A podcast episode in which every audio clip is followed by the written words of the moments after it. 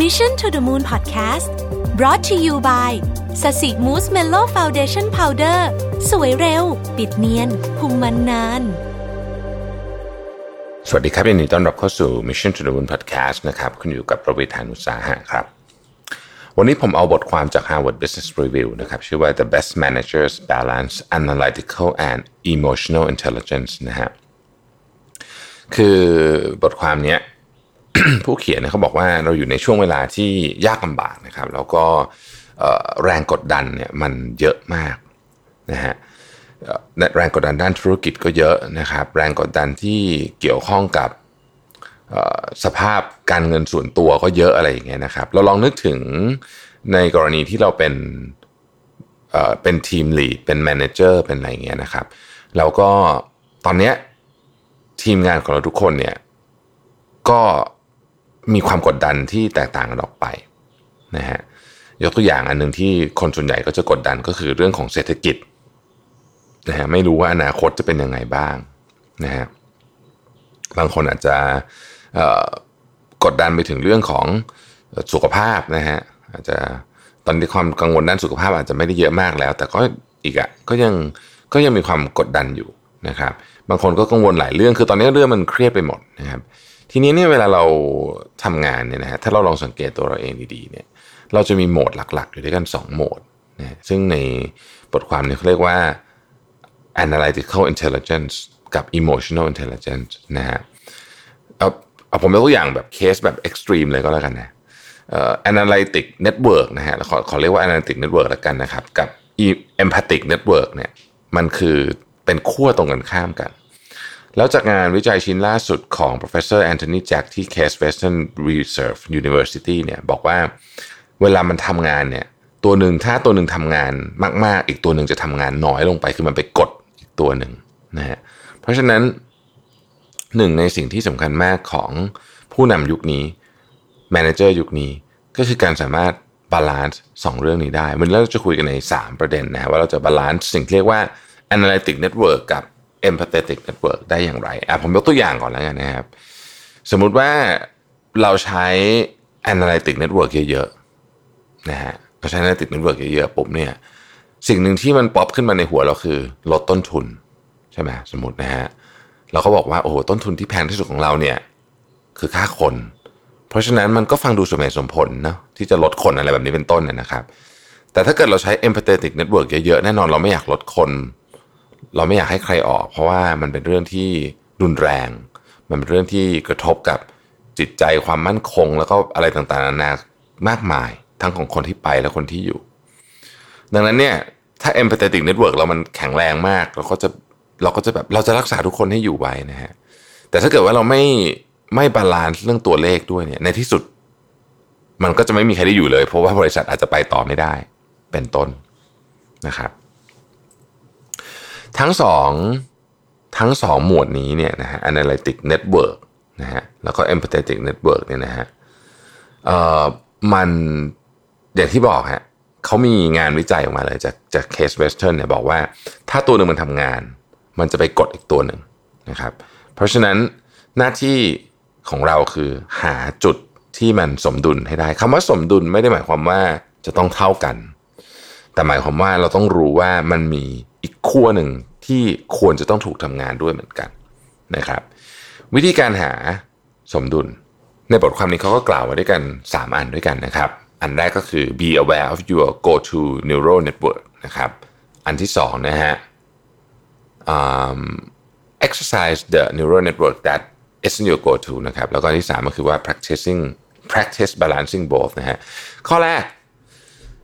be aware of your go to neural network ก็คือต้องคุณจะต้องรู้ว่าเวลาเจอปัญหาเนี่ยตัวคุณเนี่ยมักจะใช้ network ไหนเป็นหลักนะครับ คือบางคนเนี่ยเวลาเข้าสู่โหมดของปัญหาปุ๊บเนี่ยก็จะเห็นตัวเลขขึ้นมาก่อนเลย อันนี้ก็ชัดเจนนะเราใช้ analytical network เป็นหลักนะครับ บางคนก็เวลามีปัญหาเนี่ยก็จะนึกถึง อีกฝั่งหนึ่งอย่างเดียวเลยนะฮะ อันนี้ก็จะเป็นแปลว่าคุณใช้ empathetic network หรือว่า EN เนี่ยเยอะกว่านะครับ ทั้งนี้ทั้งนั้นเนี่ยทั้งสองอย่างอาจจะไม่ใช่ทางออกทั้งคู่ เขาบอกว่าเวลาคุณจะอยากรู้ว่าตัวคุณใช้ network ไหนมากกว่าเนี่ยให้ลองถามคำถามทำนองนี้กับตัวคุณดูนะครับอะเช่นคำถามที่หนึ่งนะครับ เราประมวลผลเรื่องนี้ยังไงนะฮะ เราคิดถึงตัวเลขรายละเอียดทางออก หรือเราคิดไปในทางที่เรียกว่าเปิดกว้างมีความคิดพูดถึงความคิดสร้างสรรค์นะครับ เรากำลังคิดว่าทางออกมีเต็มไปหมด หรือว่าจริง ๆ แล้วทางออกเนี่ยมันมีแค่เรื่องที่ผิดกับเรื่องที่ถูกสองทางอะไรแบบนี้นะฮะประมาณนั้นทำนองนั้นเนี่ยอันนี้ก็เป็นคำถามชุดที่เราจะพอตอบได้ แน่นอนถ้าเกิดคุณ มองทุกอย่างเป็นตัวเลข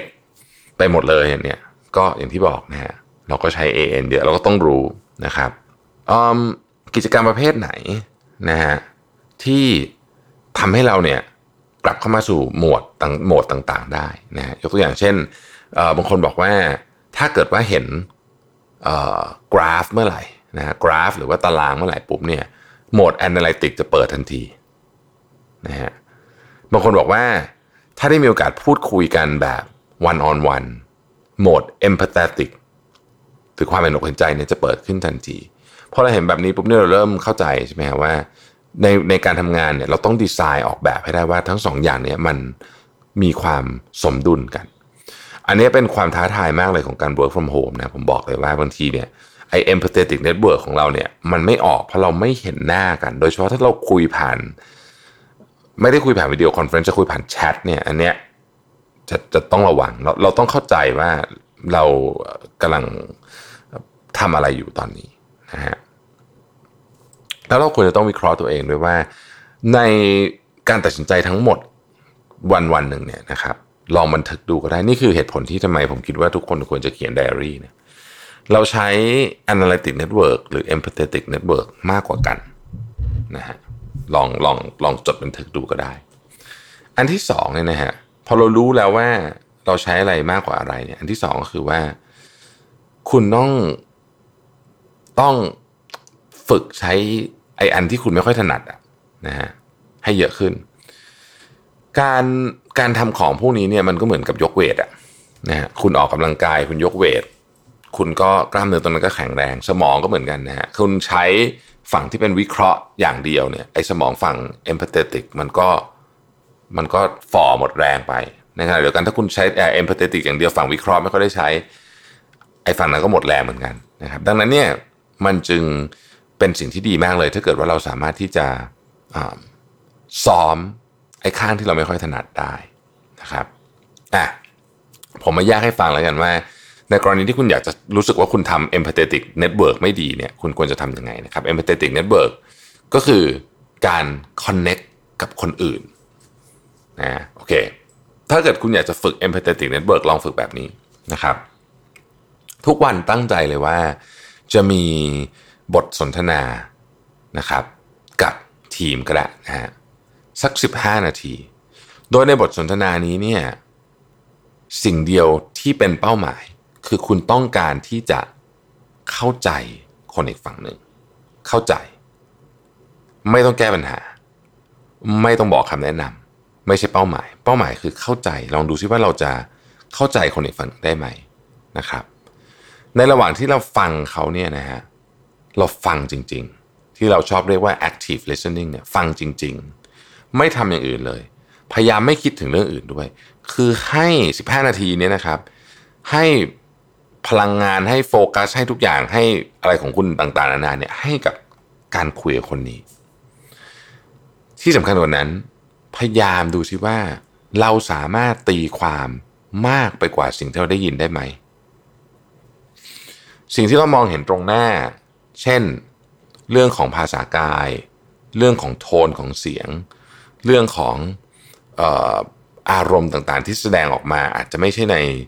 ในคำพูดแต่ว่าแสดงออกมาในท่าทีต่าง ๆ เนี่ย เราสามารถตีความเรื่องเหล่านี้ได้ไหมนะครับ นี่คือการฝึกนะ อันที่สามนะฮะเเวลาเรารู้สึกว่าเรามีคำตอบอะไรแบบ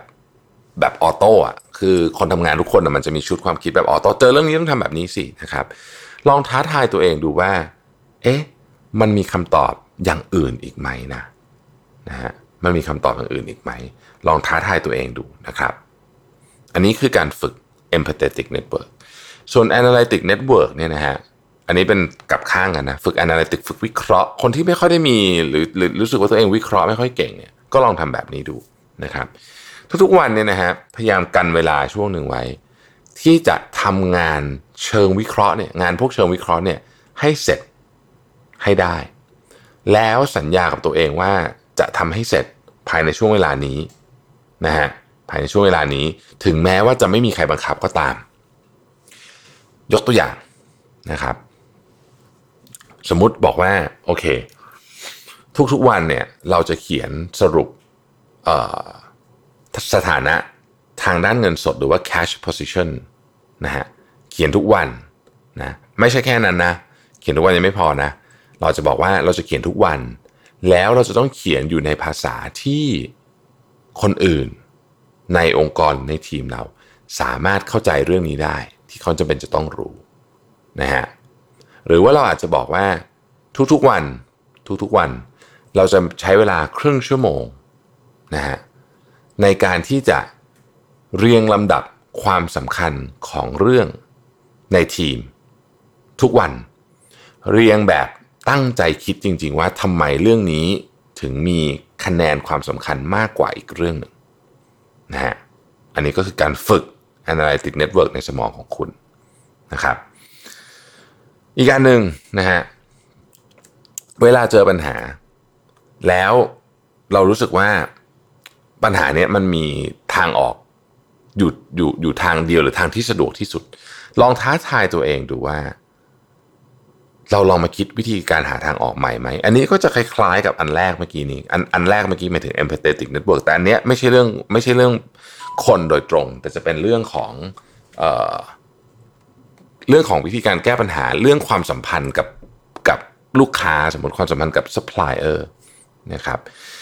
สมมติยกตัวอย่างนะฮะเราไม่เคยทำโปรแอน pros and cons เลยนะว่าการทำแบบนี้ดีกว่าแบบนี้ยังไงเนี่ย เราก็ลองเขียน pros and cons ดูอ่าแค่นี้แหละนะฮะหรือว่าคุณอาจจะบอกว่าเอาละวันนี้เราตั้งใจที่จะคิดหาว่าทางออกเดิมที่เราเคยมีเนี่ย เราจะทำยังไงให้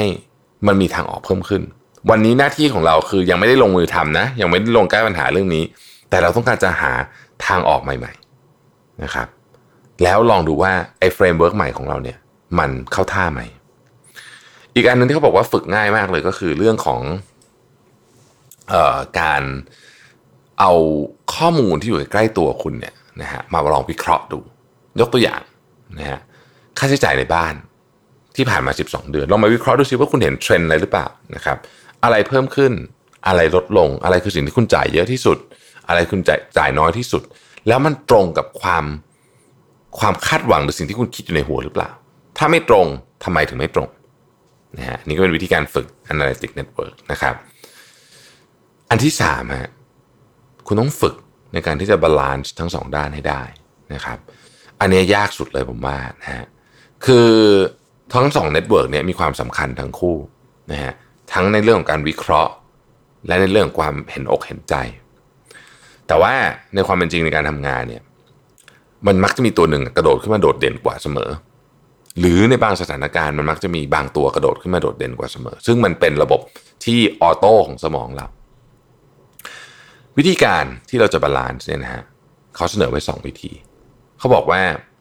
คุณต้องเข้าใจความตั้งใจของคุณให้ชัดเจนนะฮะบางทีเนี่ยมันไม่ใช่ว่าเราจะเลือกใช้ network ใด network หนึ่งเป็นหลัก แต่บางทีเนี่ยเราคือเหมือนกับเรามีแรงผลักดันอะไรบางอย่าง ที่จะไปใช้